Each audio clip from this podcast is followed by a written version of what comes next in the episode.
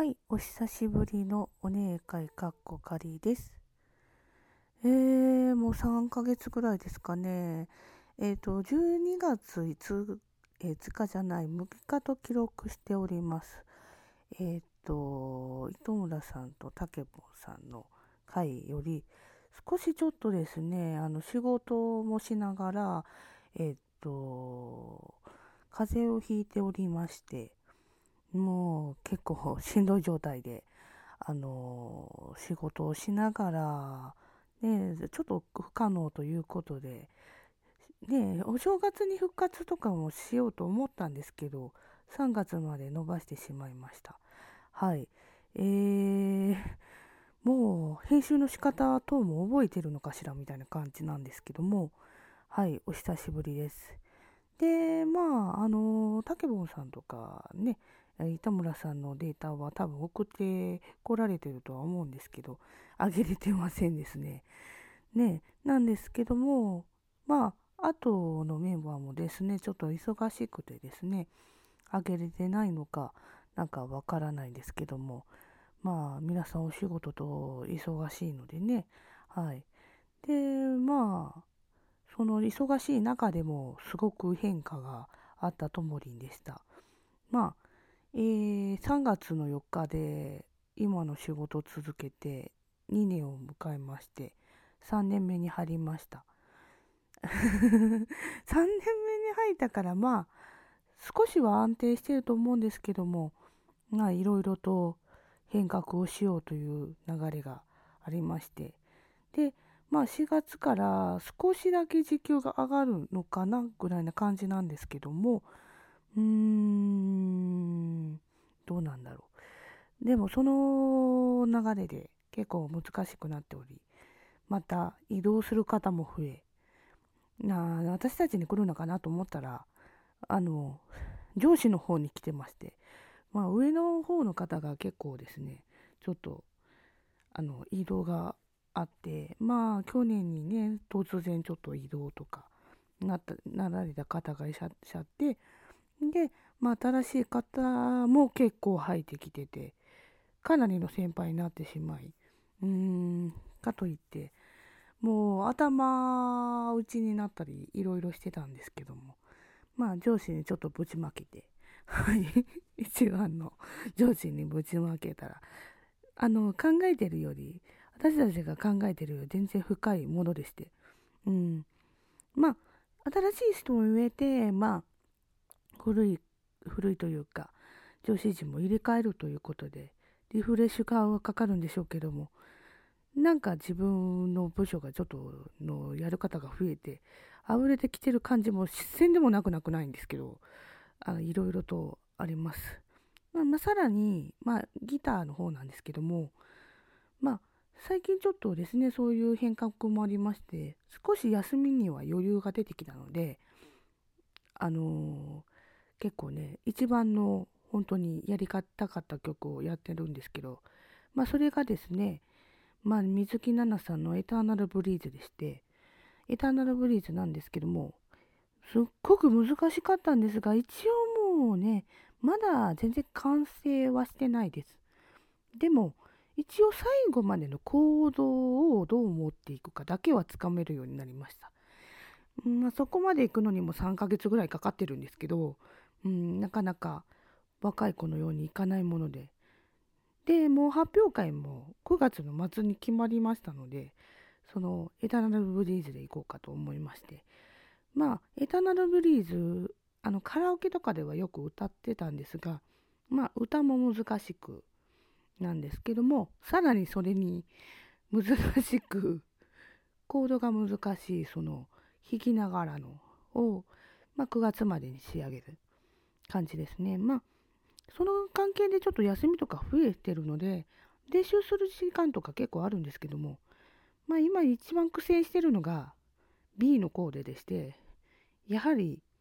あのちょっと私指が短いのでやっぱり届かないんですね。で届かなくてうーん感じですが、それプラスに、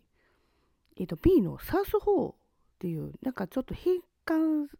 させるのにそのそのねその何持っていくみたいな感じの行動なんで、それがまたそこに小指がついてくるみたいな、あーもう指痛いのなんのみたいな感じでね。でもまあシンガー、最近はちょっとシンガーソングライターさんちょっとライブも見に来てますし、またさんがつの中旬にも行きますし、まあにがつにはねビルボロライブ、ライブ大阪で、まあ外人さんとかも来るような会場でね、あのー、久井さんがね、あ前お話ししたと思うんですけど、シンガーソングライターの大阪の久井さんがね、なんとそのビルボードライブ大阪ですよ。もう本当に外人さんとかもね、あの来日公演をするようなところなんですけど、やっぱり音響とか良かったですね。あとね、蓮根真由さんとかの聞きに行ってて、うーんやっぱり蓮根真由さんの場合はあの、えーと、弾き語りをするので、やっぱりねその指の持ってきた方とかあのー、注目するんですけど、彼女もそんなに指は大きい方じゃないので、まあ言い訳にはならないんですけども、まあ彼女のを見てなんか私も触発されて、まあうまく弾けれるようになろうみたいな感じでね、まあキャリアは全然違うんですけども、私も頑張ればなるのかな。とりあえずエターナルブリーズです。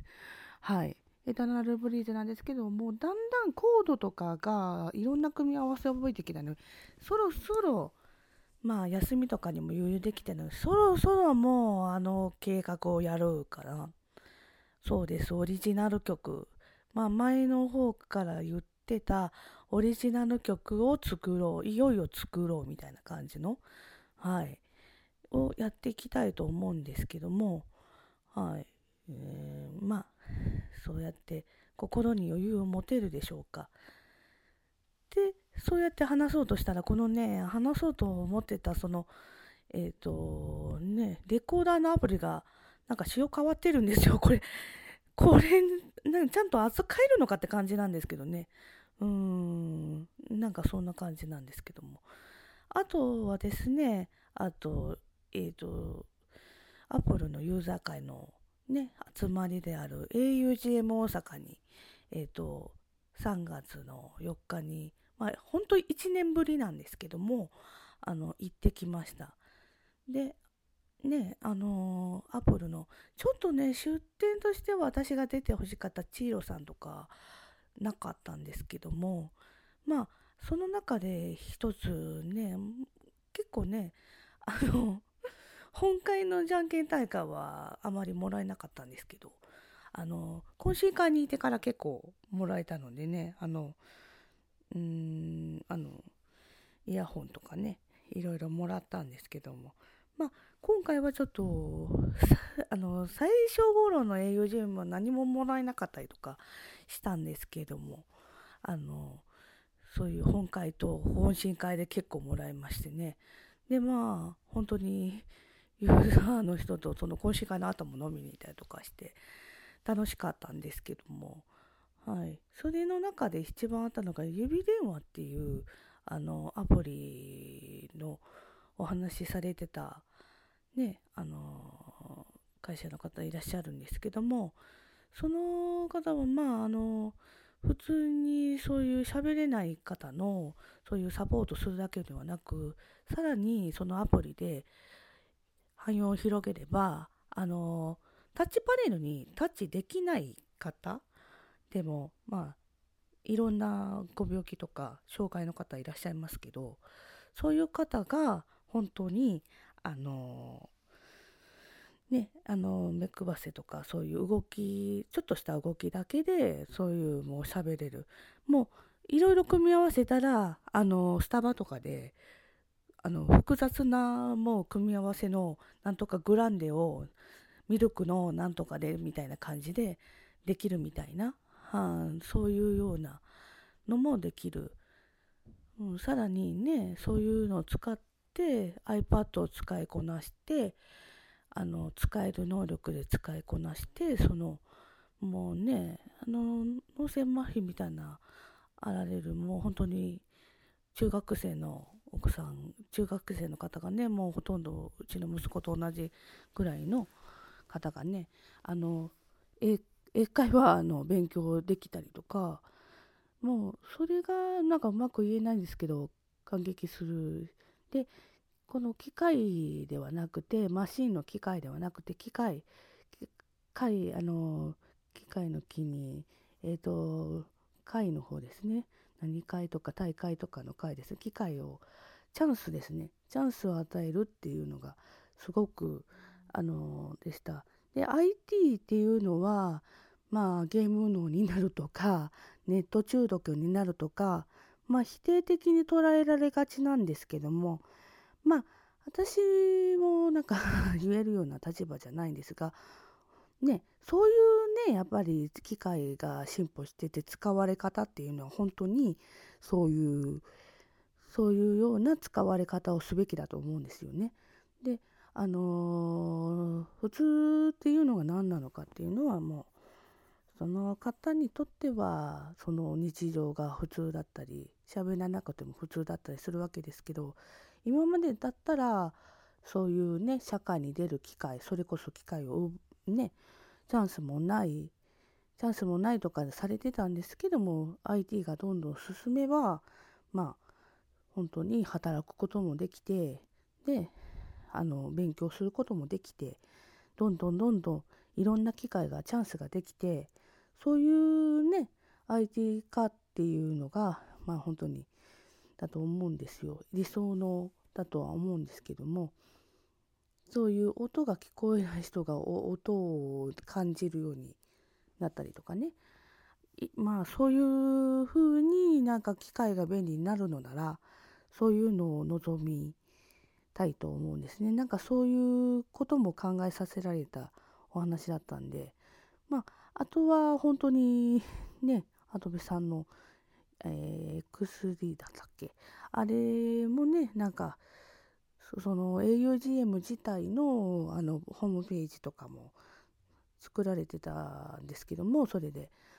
ただ本当に普通の飲み会でもなんか作りたいみたいな感じの、無駄に作ったみたいな感じの、そういうだったんですけども、まあそういう便利になる アイティー 化っていうのは、あのそういう方にチャンスを与える、もうどもう い, いろん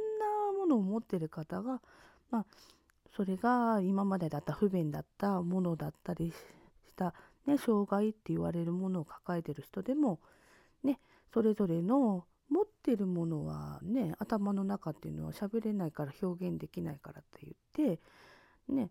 あの隠れてるもん、私たちよりすごいもん持ってるかもしれないし、その出すチャンスを与えるみたいな感じに広がっていって、していって、